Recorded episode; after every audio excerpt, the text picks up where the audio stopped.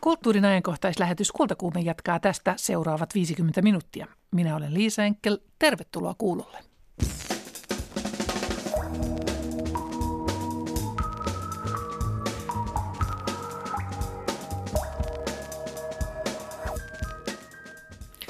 Eilen illalla Turun Logomossa vietettiin kulttuurigaalaa, jossa palkittiin monenlaisia kulttuurin tekijöitä. Kultakuume onnittelee kaikkia palkinnon saajia ja iloitsee yhdessä heidän kanssaan, että kulttuurilla oikeasti on merkitystä. Mitä me suomalaiset olisimme ilman sitä? Eräs palkinto liittyy paikkakuntaan, jossa nykytaiteeseen on jo pitkään suhtauduttu erittäin positiivisesti. Mäntässä on suhtautuminen nykytaiteeseen aina ollut hirveän avointa ja ikinä niihin sisältöihin ei ole puututtu eikä rajoitettu. Et enemmänkin on ollut semmoinen tyyli, että ovet on avoinna erilaisille kokeiluille. Sanoi eilen Suomi-palkinnon saanut Mäntän kuvataideviikkojen toiminnanjohtaja Tiina Nyrhiden. Mihin palkintorahat käytetään, siitä aivan kohta. Suomalaisen runouden nousukausi on ollut pitkä ja jatkuu, jatkuu yhäkin, että kyllä se on hyvin monipuolinen ja moninaisia poetiikkoja alati esittelevä, hyvin vireä, vireä traditio. Näin toteaa Yleisradion runouspalkinto Tanssiva karhun tuore puheenjohtaja Finlandia-voittaja Jukka Viikilä. Lisää Viikilän ajatuksia suomalaista runoudessa tässä lähetyksessä.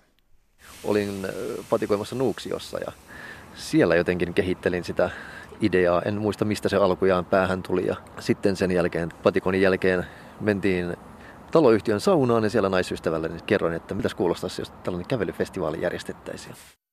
Paikallishistorioitsija Pauli Jokinen kertoo järjestämästään kävelyfestivaalistaan ja kulttuurikävelyjen merkityksestä. Usein kun hän meni maalaamaan, niin hän pukeutui tyylikkäästi. Että hän ei käyttänyt niin kuin monitaiteilija niin kuin räsyä, kun maalaa ja tekee likasta työtä, vaan päinvastoin hänellä oli korkokenkiä, vähän tuoksuvettä ja kaunit korut korvissa. Ja tunnelma oli aivan ihana. Hän oli hyvä tuulinen. Hänellä ei ollut mitään sitä vastaan, että minä tulin ja katselin ja esittelin kysymyksiä. Isä halusi ehdottomaa hiljaisuutta. Näin muistelee keraamikko Oosa Helman, millaista oli vanhempiensa taiteilijoiden Kaarin ja Okke Helmanin ateliessa Porvoossa. Tänään puhutaan suomenruotsalaisista taiteilijoista ja taiteesta ja ehkä hieman myös taiteilijoiden rahoituksesta. Studiossani on kanssani lauantaina taidehallissa avautuvan Kaarin ja Ookke Helmanin retrospektiivisen näyttelyn kuraattori Juha Heikki Tihinen. Tervetuloa. Olet taidehistori- taidehistorioitsena tutkinut pitkään suomenruotsalaisia taiteilijoita. Mikä heistä tekee kiinnostavia? Ylipäätäänkin vähemmistössä, kielivähemmistössä, kulttuurivähemmistössä tai muuten vähemmistöasemassa oleminen on ehkä sellainen tilanne, joka aiheuttaa sen, että ihminen pohtii syvällisemmin esimerkiksi omaa identiteettiä, omaa merkitystä, omaa suhdetta maailmaa, ympäristönsä, kaikkea tämän tyyppistä asioita, jotka sitten taas ovat sellaisia kysymyksiä, joita käsitellään usein taiteessa ja, ja, ja muussakin. Ja tämä tavallaan siis antaa sellaisen tietynlaisen ikään kuin, niin kuin spurtin siihen alkuun, jolloin tämä maailma ei olekaan se ikään kuin itsestäänselvyys, vaan se on vähän kompleksisempi paikka. Tästä jatkamme aivan kohta Juha Heikki Tihisen kanssa. Ylen Tanssiva karhu alkaa ottaa varovaisia askelharjoituksia. Ylen runouspalkinto jaetaan jälleen kerran Kajaanin runoviikon avajaisissa heinäkuun alussa. Ehdokkaat ja voittajateoksen valitsee raati, jonka vakiojäseninä ovat kulttuuritoimittajat Minna Joenniemi ja Maarit Linkist sekä näyttelijätuottaja Eri Manto. Puheenjohtajana tämänkertaisessa raadissa on Finlandia palkittu kirjailija Jukka Viikilä. Jukka Viikilä sai viime vuonna Finlandian romaanistaan akvarelleja Englannin, äh, Engelin kaupungista, ja hän on sanonut salakuljettaneensa siinä runoutta proosaan. Ja kirjailijana hän on aloittanut nimenomaan runoilijana.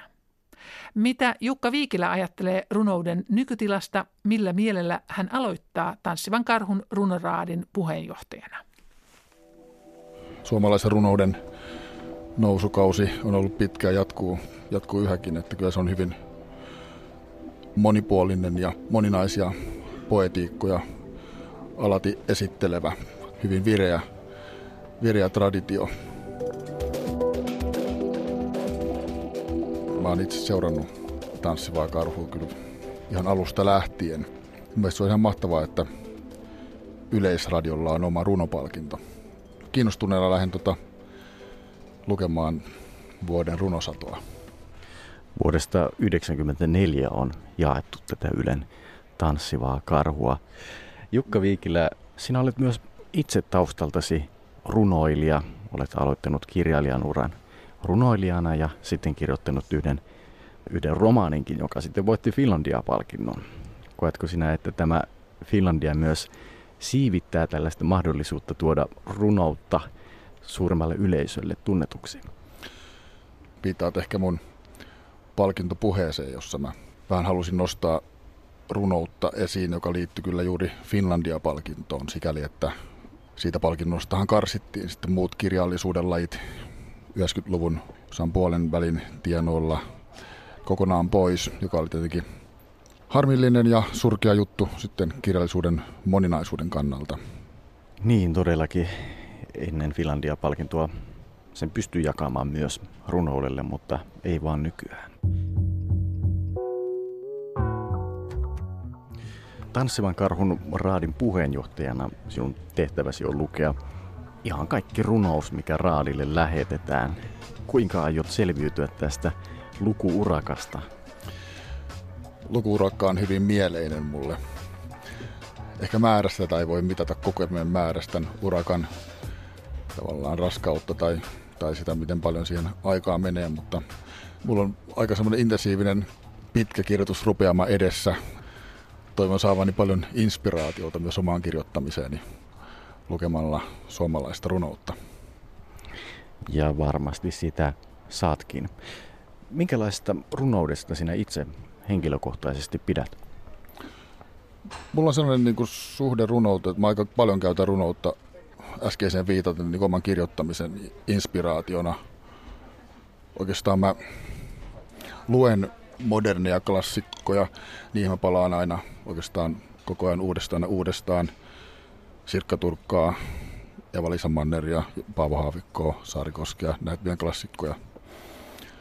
Samaan aikaan mä aika, aika paljon on pitänyt suomalaista kokeilevasta runoudesta ja kokenut sen itselleni aika tärkeäksi. Yleensä mulla on oman kirjoituspöytäni vieressä, tai aina on sellainen ehkä metrin pinkka kirjallisuutta, millä mä hain itselleni semmoista oikeita kirjoitusatmosfääriä. Ja tämä pinkka koostuu runoudesta. Se on mulle oikeastaan tärkein inspiraatio lähde omasta tekemisestäni.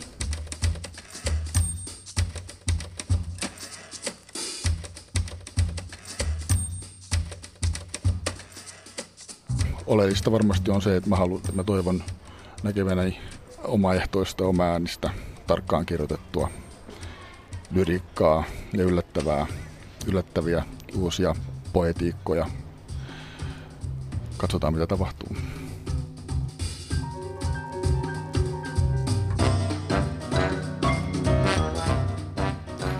Jukka Viikilä on siis Ylen Tanssiva karhu runousraadin puheenjohtaja ja jutun meille toimitti Jani Tanskanen.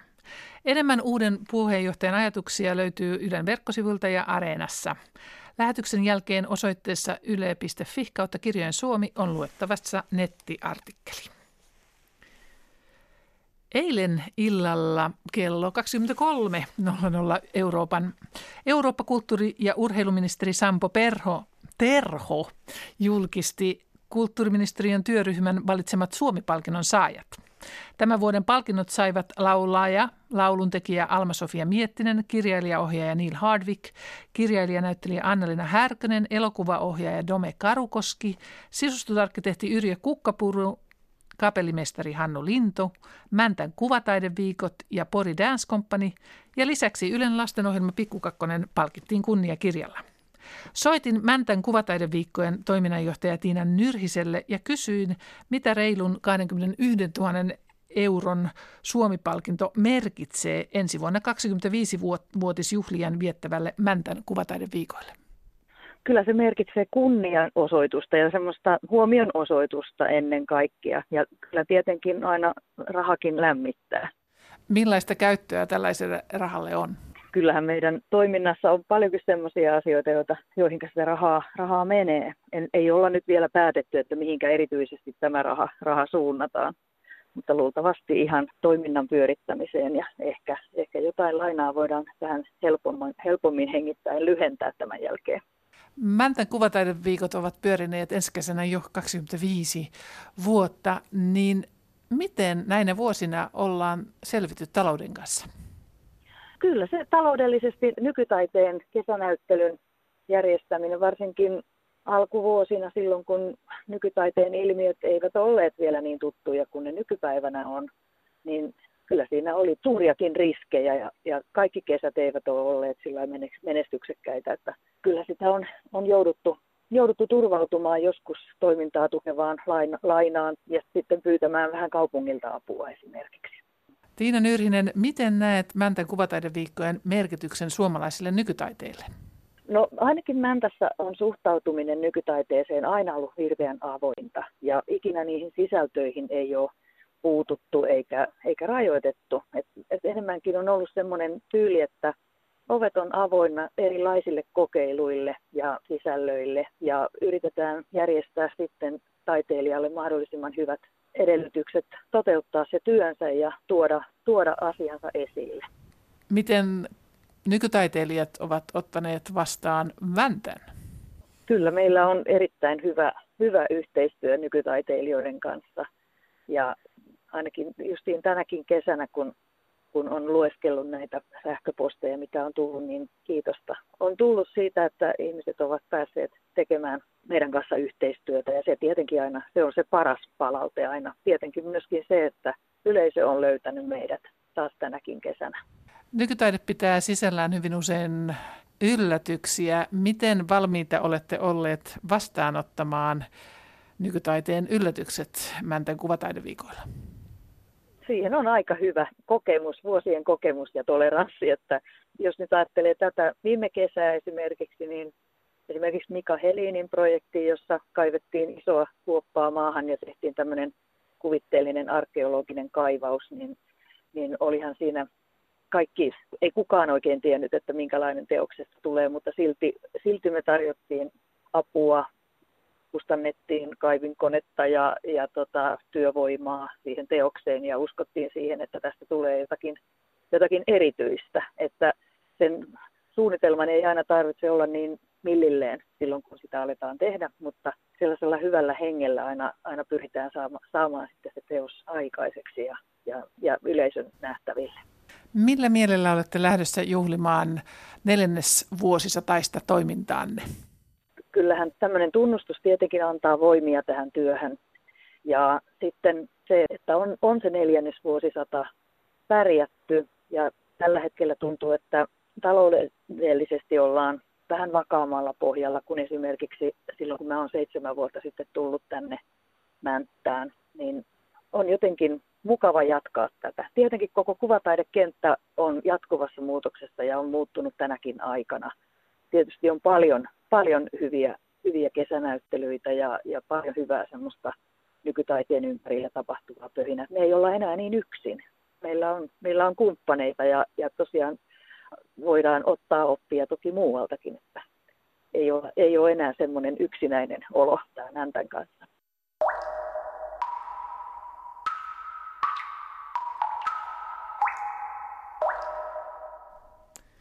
Studiossa jatkamme taidehistoriassa kuraattori Juha Heikki Tiisen kanssa kuvataiteesta. Olet suomenruotsalaisten taiteilijoiden ja taiteen asiantuntija ja tunnet hyvin suomalaisen taidekentän. Mikä äidinkielellä on ollut merkitys kuvataidekentässä?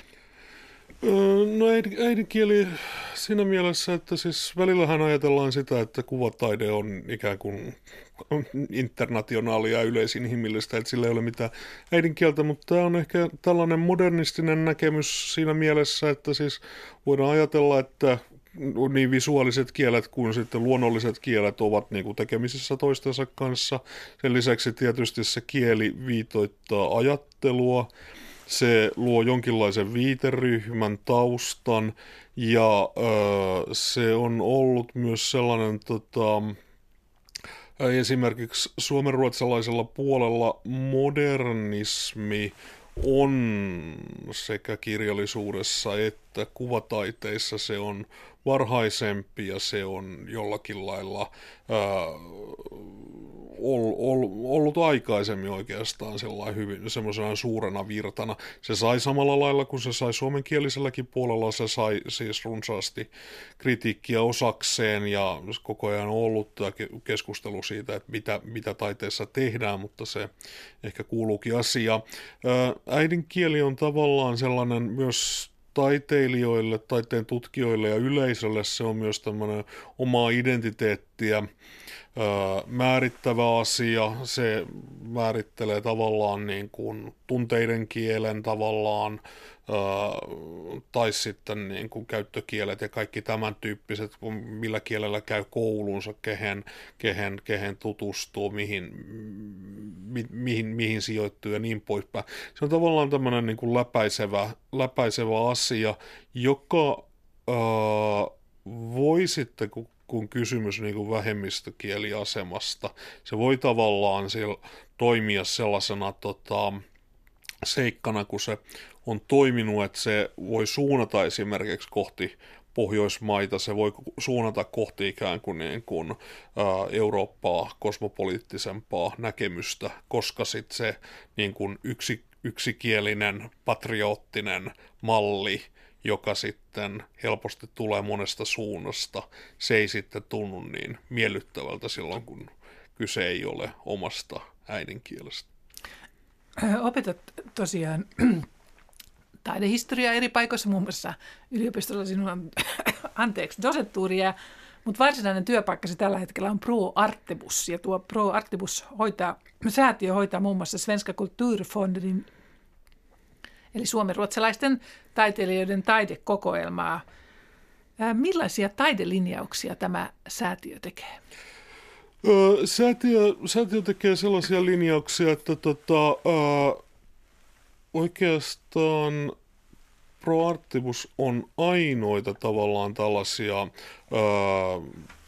nykytaiteen ja modernin taiteen parissa työskenteleviä yksiköitä tai organisaatioita, joiden erityisalueena on myös muistaa suomenruotsalaisten taiteilijoiden olemassaolo, keskittyä eri, tekemään asioita erityisesti ikään kuin, niin kuin ö, Suomen ruotsinkielisillä alueilla. Tämä näkyy, näkyy eri, eri, eri tavoin. Ö, on, on tavallaan siis niin kuin, taidekasvatukselliset, taidepedagogiset projektit, sitten on näyttelyprojektit, jotka niin kuin aika usein on, saattaa olla alueellisia, teemme näyttelyitä, jotka kiertävät vähän niin kuin eri paikoissa. Sitten tämä niin kuin kokoelma taas, joka on vanhempi kuin Pro Artibus, jota ruvettiin systemaattisemmin keräämään 50-luvulla Svenska Kulturfondenin piirissä. Se on tavallaan, se on yksi sellainen niin kuin iso iden, säätiön identiteettiä luova asia, koska siis ää, säätiötä perusta, perustettaessa ideana on ollut se, että siis hallinnoidaan kokoelmaa, kasvatetaan ja hoidetaan sitä ää, se, se on sijoituskokoelma hyvin pitkälle siinä mielessä, että sitä on erilaisissa paikoissa. Täälläkin tota, Ylen Uumenissa pitäisi löytyä yksi Stig, Fredriksson Svenska Ylen puolelta. Ja sitten tota, se luo identiteettiä ja tämän ohella sitten tota, tärkeitä asioita on esimerkiksi näyttelyiden järjestäminen. Mutta mutta nykyään voi sitten ajatella, että esimerkiksi taidehistoriallisen tutkimuksen, taidekirjallisuuden julkaiseminen esimerkiksi ruotsiksi tässä, tässä maassa on ihan, ihan tärkeä asia, koska sitä ei ihan hirvittävän paljon julkaista. Ja sitähän te olette hiljan tehnyt, sillä lauantaina taidehallissa avautuu yleisölle näyttely nimeltään Kaarin ja Ookke Helmanin jaettu ateljee. Tämä suomenruotsalainen taiteilijapariskunta Ookke ja Kaarin Helman ovat tehneet elämäntyössä Porvoossa. Ja Ookke Helman elää edelleenkin 102-vuotiaana Porvoossa ja on, hän on ollut yksi huomattavimmista muotokuvamaalareista ja maalannut yli 300 henkilöä. Kaarin Helman vuorostaan syntyi Pietarsaaressa visurina ja opiskeli 30-luvulla taideteollisessa keskuskoulussa Ateneumissa valmistuen piirustuksen opettajaksi. Taiteilijana hän keskittyi kollaaseihin ja applikaatioiden, applikaatioihin, joiden laatu ja estetiikka erosivat näin sanotaan selvästi 1950-luvun muiden teosten joukosta. Tapasin Porvossa heidän ateliessaan heidän tyttärensä keramikko Oosa Helmanin ja poikansa arkkitehti Kaali Juhan Helmanin ja kysyin, millaisia muistoja heillä on eri kodeista ja työhuoneista. Minä muistan hyvin huone, missä oli siis etekka tietysti, ja sitten siinä oli näitä kotitekoisia taidehyllyjä, joiden alla nukuttiin osittain jopa. Sienenvirusta oli sitten oli ne työpöydät ja, ja maalaustelleet ja tämmöiset. Ja siellä isä teki töitä, tuli malleja ja suljettiin ovet ja tuli tätiä ja setiä juttelemaan. Kollegoita siellä Porvosta löytyi heti oikeastaan ystäviä sitten. Millaisia muistoja sinulla Oossa on tästä ateljeesta, jossa me nyt e, istumme? Mulla on ihania muistoja tästä ateljeesta sen takia, että äitini hän oli erittäin kaunis nainen, epäsuomalaisen näköinen, tumma, musta, pitkä tukka, nuttura, kaunis profiili ja käytti tämmöisiä eksoottisia värejä ennen kuin ne oli yleisiä Suomessa, eli vaaleanpunasta, oranssia, voimakkaita värejä. Ja usein kun hän meni maalaamaan, niin hän pukeutui tyylikkäästi. Että hän ei käyttänyt niin kuin moni taiteilija niin kuin räsyä, kun maalaa, että tekee likasta työtä, vaan päinvastoin hänellä oli korkokenkiä, vähän tuoksuvettä ja kaunit korut korvissa. Ja tunnelma oli aivan ihana. Hän oli hyvä tuulinen. Hän ei hänellä ei ollut mitään sitä vastaan, että minä tulin ja katselin ja esittelin kysymyksiä. Isä halusi ehdottomaa hiljaisuutta, mutta äiti oli niin, niin tottunut olemaan lasten kanssa, että häntä ei vaivannut, että vaikka mä olin läsnä tai mun veljeni oli läsnä. Että mulla on ihania muistoja siitä, koska se tunnelma, kun se oli tämmöinen luova tunnelma ja hän nauttii siitä, niin se oli lapsellekin ihanaa. Karl Juhan ja Ousa Helman, te olette kasvanut taiteilijaperheessä kahden taiteilijan lapsena, niin miten tämä vaikutti teidän perheelämään? No meillä oli ensinkin vanhempia, jotka suureksi osaksi tekivät elämäntyönsä kotona. Molemmilla oli tietysti opettajatyötä, mutta jompi kumpi oli oikeastaan aina kotona maalaamassa. Ja samalla se oltiinkin määrätynlainen turvallisuustekijä, erityisesti silloin kun oltiin pieninä, mutta samalla niin se oli niin luonnollista alusta alkaen, että ei sitä mietitty sin ihmeempää.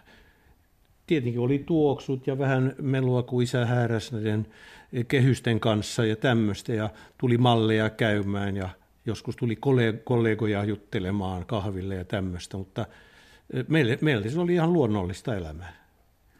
Me opimme niin kuin itse myöskin keskittymään, että kun esimerkiksi isä tai äiti maalasi, niin minä sain heti pienestä lähtien liituja käteen, paperi lattialle ja minä istun siellä ja lattialle ja piirsin itseä, niin mun veljenikin teki, että me opimme jo pienestä lähtien, että voi olla hiljaa, voi keskittyä omaan työhön häiritsemättä muita. Äh, tosiaan isänne Åke Helman tunnetaan muotokuvamaalarina ja hän on maalannut muun muassa monien poliitikkojen ja muun muassa presidentin vaimojen, kuten Sylvi Kekkosen ja Telero Koiviston muotokuvat. Millä tavoin nämä muotokuva maalausprojektit erosivat toisistaan ja tapahtuiko se täällä kotona vai liikkuiko isänne sinne, missä oli kohteet? Sylvi Kekkonen oli jo edesmennyt, kun isä maalasi sen. Eli hän sai sieltä presidentin kansliasta suuri määrä valokuvia ja pääsi vähän puhumaan asianomaisten henkilöiden kanssa, mutta maalaus tapahtuu täällä kotona. Ja pääasiallisesti. Ja silloin kun kyseessä oli tämä hahmo ja asetelma, niin äitini silloin oli mallina osittain. Sama juttu kuin kos, mitä koski käsien asentoja semmoista, mutta pääosin se maalattiin valokuvien perusteella. Ja oli muutama värivalokuva, että me luulen, että tuo puvun, eikö se ole keltainen, keltainen väri, niin se on ihan oikea. Ja sitten toisaalta niin Televro Koivisto tuli tänne, ainakin muutaman kerran. Meillä oli auto, oma autokuljettaja Joo. isossa mustassa Mersussa vissiin. Joo. kerran kun minä tulin tänne pikku mäyräkoiran kanssa, niin tulin sisään, niin hän oli täällä, niin koira meni suoraan ovesta sisään ja ylös keinottu oli Tellerulkoiviston syliin. Ja siinä, mutta hän oli onneksi koiroystävä, että ei ollut syntynyt mitään ongelmaa. Äitini oli erittäin taitava niin kuin emäntänä. Eli hän tarjosi aina niille kahvit ja voileipiä, teki itse ihania voileipiä, että tämä sessio saattoi kestää kolme neljä tuntia, mutta oli aina niin kuin tauko. Ja silloin äiti oli mm, kattanut pöytää valmiiksi ja, ja, ja silloin nautittiin. Ja sillä lailla niin mun isäni myöskin tutustui malleihin, koska äitini oli aika niin kuin spontaani ja sai hy- helposti kontaktia ihmisiin, niin se oli erittäin hyvä yhteistyö mun vanhempien välillä. Äitinne Kaarin Helman on tosiaan taidemaalari ja tehnyt pitkän uran. Oosa Helman, mikä oli erityistä äitinne töille? Mun äitini alkoi maalata heti, kun lapset oli pikkusen vanhempia, niin hän alkoi maalata öljyväreillä, niin kuin isänikin. Mutta aika pian hän siirtyi käyttämään jätemateriaalia ja alkoi tekemään applikaatioita ja kollaaseja, eli hän oli itse asiassa Suomen materiaalitaiteen uudistajia. Ja edellä kävi tässä uusiokäytössä, että hän tosiaan käytti vanhoja materiaaleja ja loi siitä aivan huikeita taideteoksia. Kyllä hän käytti äh, metalliromua. Täällä oli Valimovissin aika lähellä ja hän kävi siellä, siellä tontilla hakemassa ruostuneita nauloja ynnä muuta, ynnä muuta muttereita ja sen semmoista. Ja sitten hän käytti meidän perheen vaatteet, pesine ja leikkaisi ja teki ihania materiaalitaideteoksia, missä näkyy struktuuria, että itse niin kuin voi tunnistaa, että toi on mun mekko tai toi on toi teepaita, jonka käytiin lapsena ja sen semmoisia. Kaarin ja Åke Helman ovat olleet suomenruotsalaisia modernisteja. Miten he löysivät itsensä tästä porukasta? Mistä porukasta? Modernistista. He eivät koskaan ymmärtääkseni samaistuneet mihinkään ryhmään tai suuntaukseen, vaan lähtivät omin ehdoin, mutta eri tavalla. Että äitinään toimi hyvin vahvasti ja hyvin älykkäänä niin kuin intuitiivisena taiteilijana, joka kehitti sommitelmia ja oma, oma, omia sommitelmia, oma maailmaa, oma materiaalikäsittelyä täysin niin kuin itsenäisesti, vaikka hänellä oli valtava asiatieto sinänsä. Ja isäni taas, niin hän, hän tuteustui hyvin huolellisesti taidehistorian suuntauksiin ja tunsi tietysti modernisti erittäin hyvin. Ja aikaisemmista töistä hän voi huomata, että hän teki kokeiluja vähän eri tyyliin, mutta vähitellen hän sitten löysi oman niin kuin, ilmaisukeinonsa ja eli niiden kanssa sitten. Eli tämmöisiin niin kuin ryhmittymiin niin kuin kuuluminen on heille kyllä täysin vierasta. Paitsi että seurusteluelämä oli kyllä vilkasta täällä Porvoossa, että ne kyllä hyvin paljon osallistuivat muiden taiteilijoiden kanssa täällä niin kuin juhliin. Ja täällä meillä ateliessa oli isot juhlat, jossa tarjottiin alussa, aina se oli se sipulikeitto.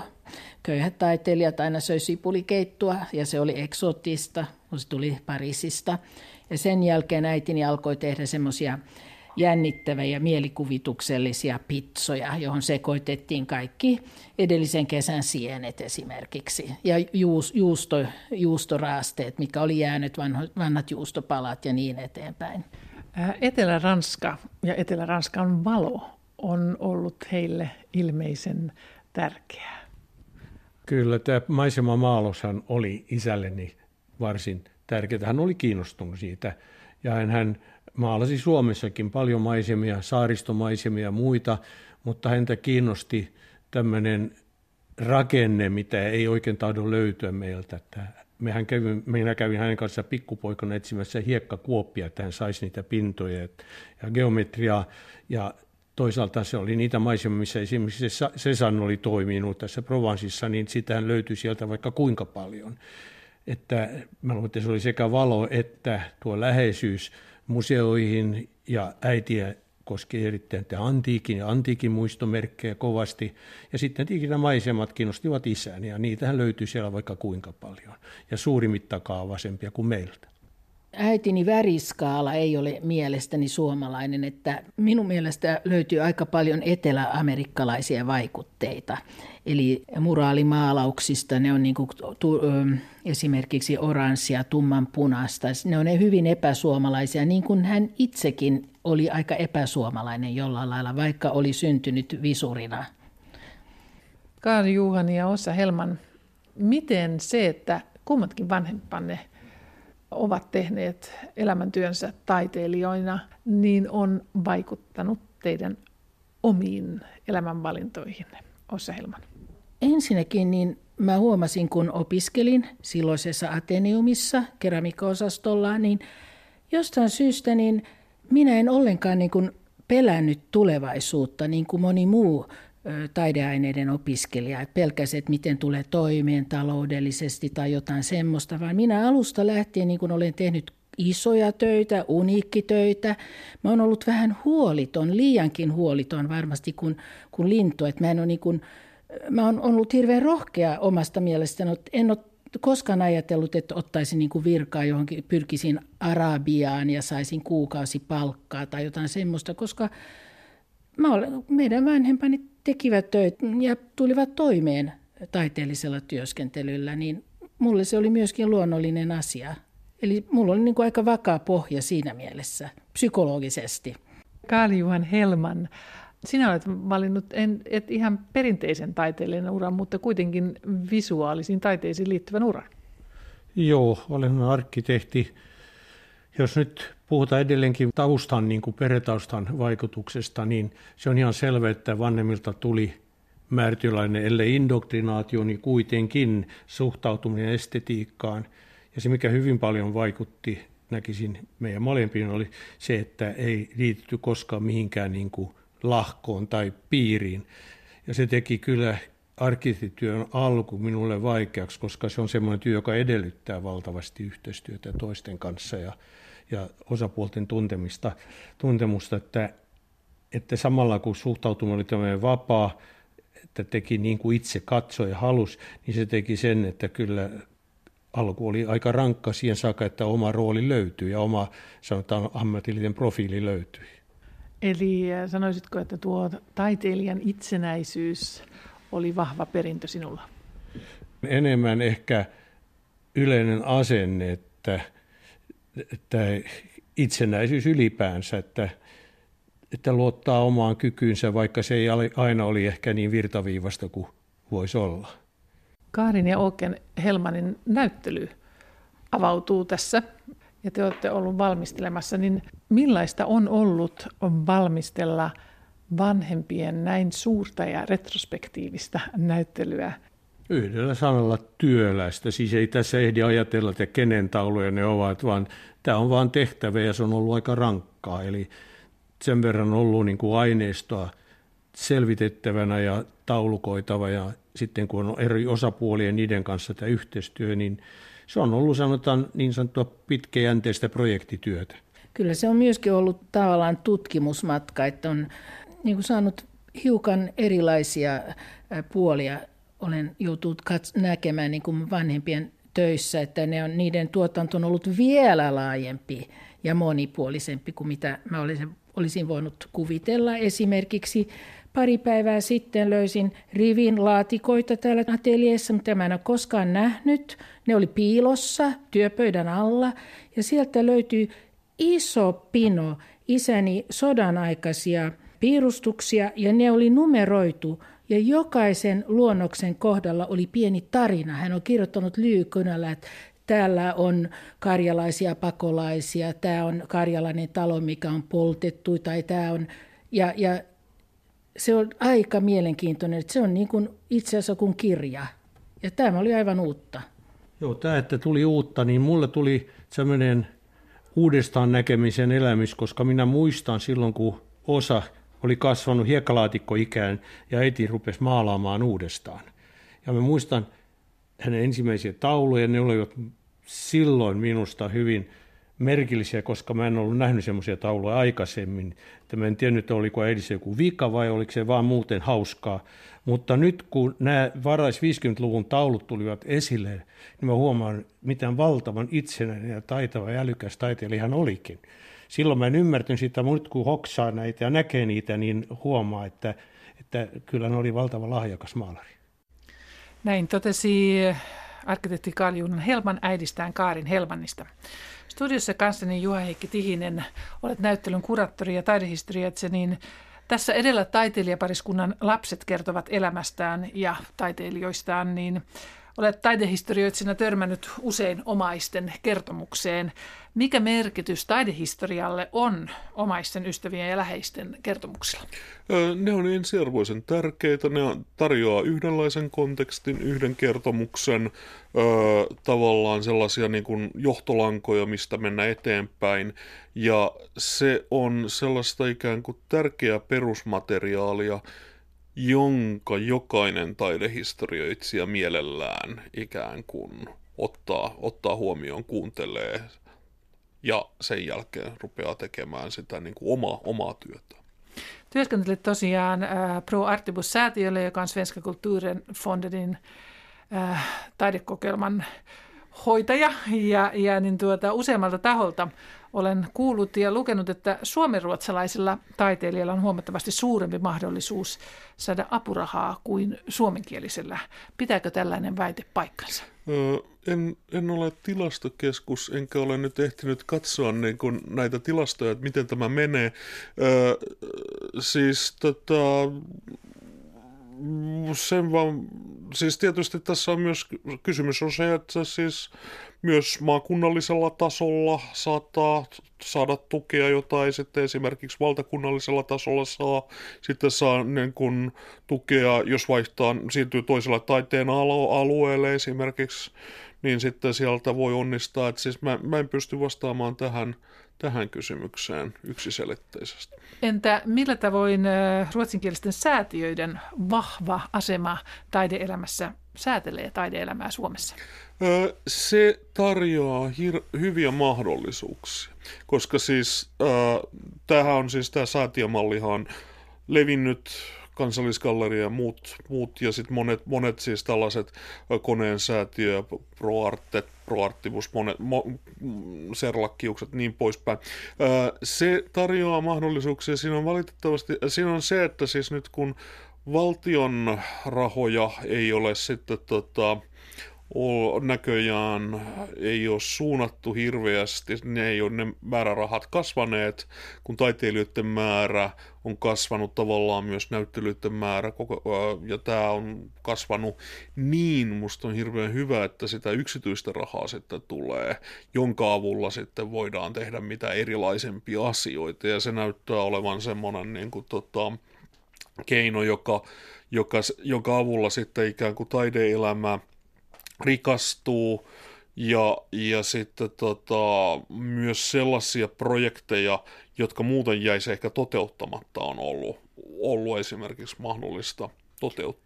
Juha Heikki Tiinen, näihin säätiöiden valtaan suhtaudutaan tietysti piirissä hyvin kriittisesti ja pelätään, että se epädemokratisoi jollakin tavalla taidekenttää. Miten suhtaudut ajatukseen? Niin, no siinä on just Öö, niin, no, asiantuntijavallassa siinäkin on epädemokraattisia puolia. Säätiöiden valta on tietysti se, että se on yksityistä rahaa, että sitten jos, jos näille yksityisille säätiöille Öö, nehän saavat periaatteessa tehdä niin kuin tässä nykymaailmassa rahoillaan, mitä ne haluavat, kunhan ne seuraavat tätä niin kuin omaa, omaa niin kuin tota, perus, ää, perustusasiasääntöjään. Ja tota, ää, Kritiikki on hyvä, sitä on aina hyvä ottaa vastaan, se on aina kiinnostavaa, keskustelu on tärkeää. Öö, mä luulen, että tota, öö, tämä on erinomaisen hedelmällinen tilanne, koska sitten tota, se antaa sitten ihmisille, jotka työskentelee säätiöissä niin kuin tavallaan semmoisen niin kuin tunteen, että nyt meidän täytyy tehdä asiat niin hyvin, ettei sitten tota, kukaan pääse sanomaan, että tässä oli jotain arvostelun aihetta. Kiitos Juha Heikki Tämän aihe, jonka täytyy joskus sukeltaa hieman syvemmin ja ajan kanssa.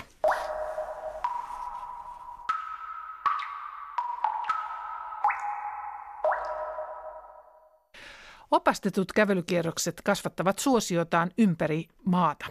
Helsingissä järjestettiin tänä syksynä useamman päivän kestävä kävelyfestivaali. Kiinnostus, kiinnostus paikallisuuteen, historiaan ja tarinoihin saa ihmiset irti erilaisten medioiden ääreltä. Toisilleen tuntemattomien ihmisten joukot kulkivat ympäri kaupunkia kätkettyjen tarinoiden perässä. Viime keväänä, keväänä sain tämän idean. Olin patikoimassa Nuuksiossa ja siellä jotenkin kehittelin sitä ideaa. En muista mistä se alkujaan päähän tuli ja, ja, ja sitten sen jälkeen tuota, patikonin jälkeen mentiin taloyhtiön saunaan ja siellä naisystävälle niin sitten kerroin, että mitäs, miltäs kuulostaisi, jos tällainen kävelyfestivaali järjestettäisiin. Pauli Jokinen ryhtyi tuumasta toimeen. Nyt syksyn myötä Helsingissä on järjestetty ensimmäistä kertaa kävelyfestivaali. No niin, aloitellaan. Helsingin kävelyfestivaalien kivinokka kierrokselle. Minä olen Pauli Jokinen ja olen festivaalien järjestäjä ja Helsingin paikallishistoriaan perehtynyt tietokirjailija. Ja se, miksi nyt ollaan täällä Kivinokassa, niin johtuu myös siitä, että olen, olen myös Kivinokan kesämaja-alueen puheenjohtaja. Me istutaan tässä nyt Pauli Kulosaaren kartanon edustalla. Miten tämä paikka liittyy kävelyfestivaaliin? Tästä lähtee yksi kävelyfestivaalin kävelykierroksista, eli Kivinokka-kierros. Kivinokka liittyy tämän Kulosaarin kartanon historiaan siten, että koko Kivinokan alueen käytännössä pitkään ollut kartanon maita ennen kuin siitä tuli kesämaja-alue. Ja, ja tästä lähdetään nyt kiertämään eh, historiallista kesämaja-aluetta ja kerrotaan sen luonnosta ja tapahtumista ja menneisyydestä ja kaikesta, mitä, mitä siihen liittyy. Vähän vilkastaa, millaista kesänvietto on Kivinokassa ollut ennen ja millaista se on tänä päivänä ja mikä on Kivinokan tilanne kaupungin kaavoituksessa tällä hetkellä. Käydään sitä vähän läpi ja mitä sinne on suunnitteilla ja, ja, ja kierretään vanhaa aarnimetsää ja bongataan hiirenkirnuja ja tällainen monipuolinen kierros, jossa on luontoa ja historiaa ja, ja, ja kesämajoja. Kivinokkakierroksen lisäksi kävelyfestivaaleilla on kävelyitä joka makuun ympäri kaupunkia. On Sibelius Helsingissä kierros, kierrokset Käpylässä, Hietaniemen hautausmaalla. Lisäksi on murhakävely, kierros Kallion kielletyistä kahviloista, urbaani kalliokierros, kierros Helsingin pommituksista ja Helsingin perustamisesta. Kun tiesin, että kaupungissa on muitakin oppaita, jotka tekee kävelykierroksia ja muitakin yrityksiä, jotka tekevät kävelykierroksia, niin ajattelin, että jos koottaisiin voimat yhteen ja kutsuin ikään kuin saman yhden sateenvarjon alle muitakin oppaita ja vähän mietin, että onko kiinnostusta. Ajattelin tehdä siitä ensin sellaisen kivan viikonlopputapahtuman. No, oppaita ilmantui aika paljon, halukkaita oppaita. Sitten se ohjelmisto venyi viikon mittaiseksi ja lopulta jopa yhdeksän päivän mittaiseksi, että oppaiden suunnalta oli hyvin paljon kiinnostusta. Onko tämä tähän mennessä jäänyt oppaiden keskinäiseksi kiertelyksi vai onko löytynyt muitakin kiinnostuneita? On löytynyt. Festivaalin ensimmäinen päivä oli aika katastrofaalinen, koska satoi vettä ihan kaatamalla. Jollain kerroksella oli neljä osallistujaa, yhdellä kerroksella oli yksi osallistuja. Mutta kyllä se heti sitten näyttää, näyttää tuota, olevan kiinni ilmoista, sillä vedin eilen murhakävelyn. Olin ennakkoon ilmoittanut, että 30 on maksimimäärä, joka sinne mahtuu mukaan. Jonossa oli 130 ihmistä. Mä otin 60 heistä mukaan ja lopuille sanoin, että, että pahoittelin, että, että nyt ei mahdu mukaan ja sanoin, että tulkaa puolentoista tunnin päästä uudestaan, vedän kierroksen teille sitten uudestaan ja, ja, ja 15 heistä sitten tuli vielä siihen toiselle kierrokselle mukaan. Tämä on nyt ensimmäinen kerta, kun tätä järjestetään ja tämä on vähän tällaista kokeilua, että tämä suosio on tavallaan vähän niin yllättänyt. Vähän kokeillaan, miten tämä homma lähtee käyntiin ja toimii. Ja meillä ei ole esimerkiksi mitään verkkokauppaa vielä, mistä voisi ostaa lippuja. Että se on vähän niin kuin jonotusperiaatteella, että ne, ketkä ovat ensin paikalla, niin mahtuvat kierrokselle mukaan. Kävelykierrosten suosio ei ihmetytä. Onhan näitä kierroksia ympäri maata ja maailmaa. Tampereella Anni Polva-kierrokset, kaikenlaiset kotiseutukierrokset jokaisessa kunnassa ja kaupungissa. Berliinissä jopa turvapaikanhakijat pitävät omia kierroksiaan, joilla kerrotaan, missä nukutaan ja mistä saadaan ruokaa. graffitikierroksista ja historiakierroksista puhumattakaan. Mitä epäilet syyksi? Minkä takia ihmiset noin sankoin joukoin tulevat vaikka sitten murhakävelylle? No kyllä ensinnäkin siis ihmisiä kiinnostaa oman kotipaikkansa eh, historia, tarinat ja uskon, että ihmiset viihtyvät omilla kotikulmillaan paremmin, kun tietävät, eh, mitä tarinoita niihin liittyy. Jos tiedetään vaikka, että kadunkulmaan on tippunut pommi sodan aikana, tiedetään, että jossain kadunkulmassa on tapahtunut joku, joku haduttava murha, niin uskon, että se auttaa ihmisiä viihtymään omassa, omassa kotikaupungissaan ja omassa ympäristössään, kun tiedetään vähän historiaa ja menneisyyttä ja tarinoita. Okei, tässä nyt on Kivinokan kartta. Tullaan vähän lähemmäs katsomaan, niin näette, nyt ollaan tässä. Kivinokassa on noin 500 kesämajaa. Ja ehdottomasti suurin kesämaja-alue Helsingissä ja koko Suomessa ja taitaa olla koko maailmassakin. Taitaa olla aika uniikki ilmiö, tämmöinen kesämajailu. Et ei sitä paljon muuallakaan Suomessa ole. Kivinokasta tuli 1900-luvun alussa ahtaissa oloissa Kalliossa asuvien työläisten kesänviettopaikka.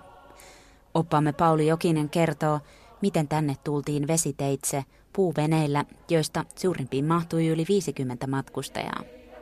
Niissä laulettiin työväenlauluja. Pikkuhiljaa majoituksesta tuli pysyvämpää. Ensin telttoja, sitten lautahökkeleitä, sotien jälkeen pysyvämpiä puumajoja. Nyt Kivinokassa on 500 majaa, joiden koko on edelleen rajoitettu.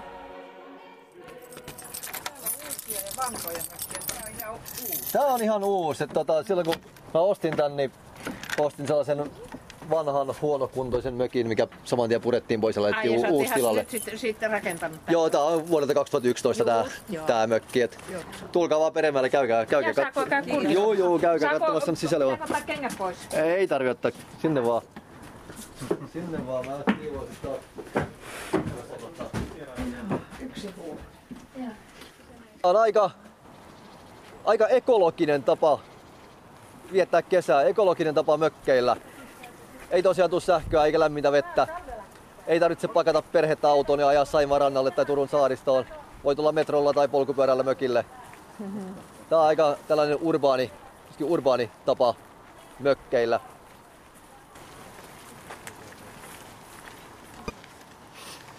Vielä muutama vuosi sitten tälle alueelle kaavailtiin kerrostaloja. Aktiivinen kansanliike sai kuitenkin kaupungin suunnitelmat muuttumaan. Nyt täällä on luonnonsuojelualue. Metsän keskellä on polku, jonka toisessa päässä on lintulava. Tornien taistossa oli kuulemma bongattu 91 lajia. Polun toisessa päässä kohoaa suuri kivi. Haastateltavina oli festivaalin järjestäjä, opas ja paikallishistorioitsija Pauli Jokinen. Toimittaja oli Mari Lukkari. Vinkkinä kerrottakoon, että myös erilaiset omatoimiset opastetut kierrokset onnistuu muun muassa Hietaniemen hautausmaalla. Ylen sarjasta Kiven hakatut on tehty myös hautojen tarinoita sisältävä teos. Kirja Kaineloon ja Hietaniemen siis. Ja muun muassa Kallion käve- kävelyfestivaali järjestää kerran kuukaudessa teemallisen opastetun kävelyretken Kalliossa. Ja taitaa olla muuallakin Suomessa näitä kävelyfestivaaleja ja retkiä. Huomenna Kultakuumeessa Tampereen teatterin huojuvatalon ohjaaja Antti Mikkola kertoo sovituksestaan Maria Jotunin klassikosta. Tampereella romanin asetelma on käännetty uusiksi. Väkivallan tekijänä ja alistajana on vaimo ja uhrina on mies. Lisäksi puhutaan asunnottomuuden uusista kasvoista. Kolmivuorossa on huomenna Siiri, Kolo, Siiri Kolu ja Enkooressa on tietysti makupaloja viikon varrella. Oikein hyvää kulttuurin täyteistä iltapäivän jatkoa.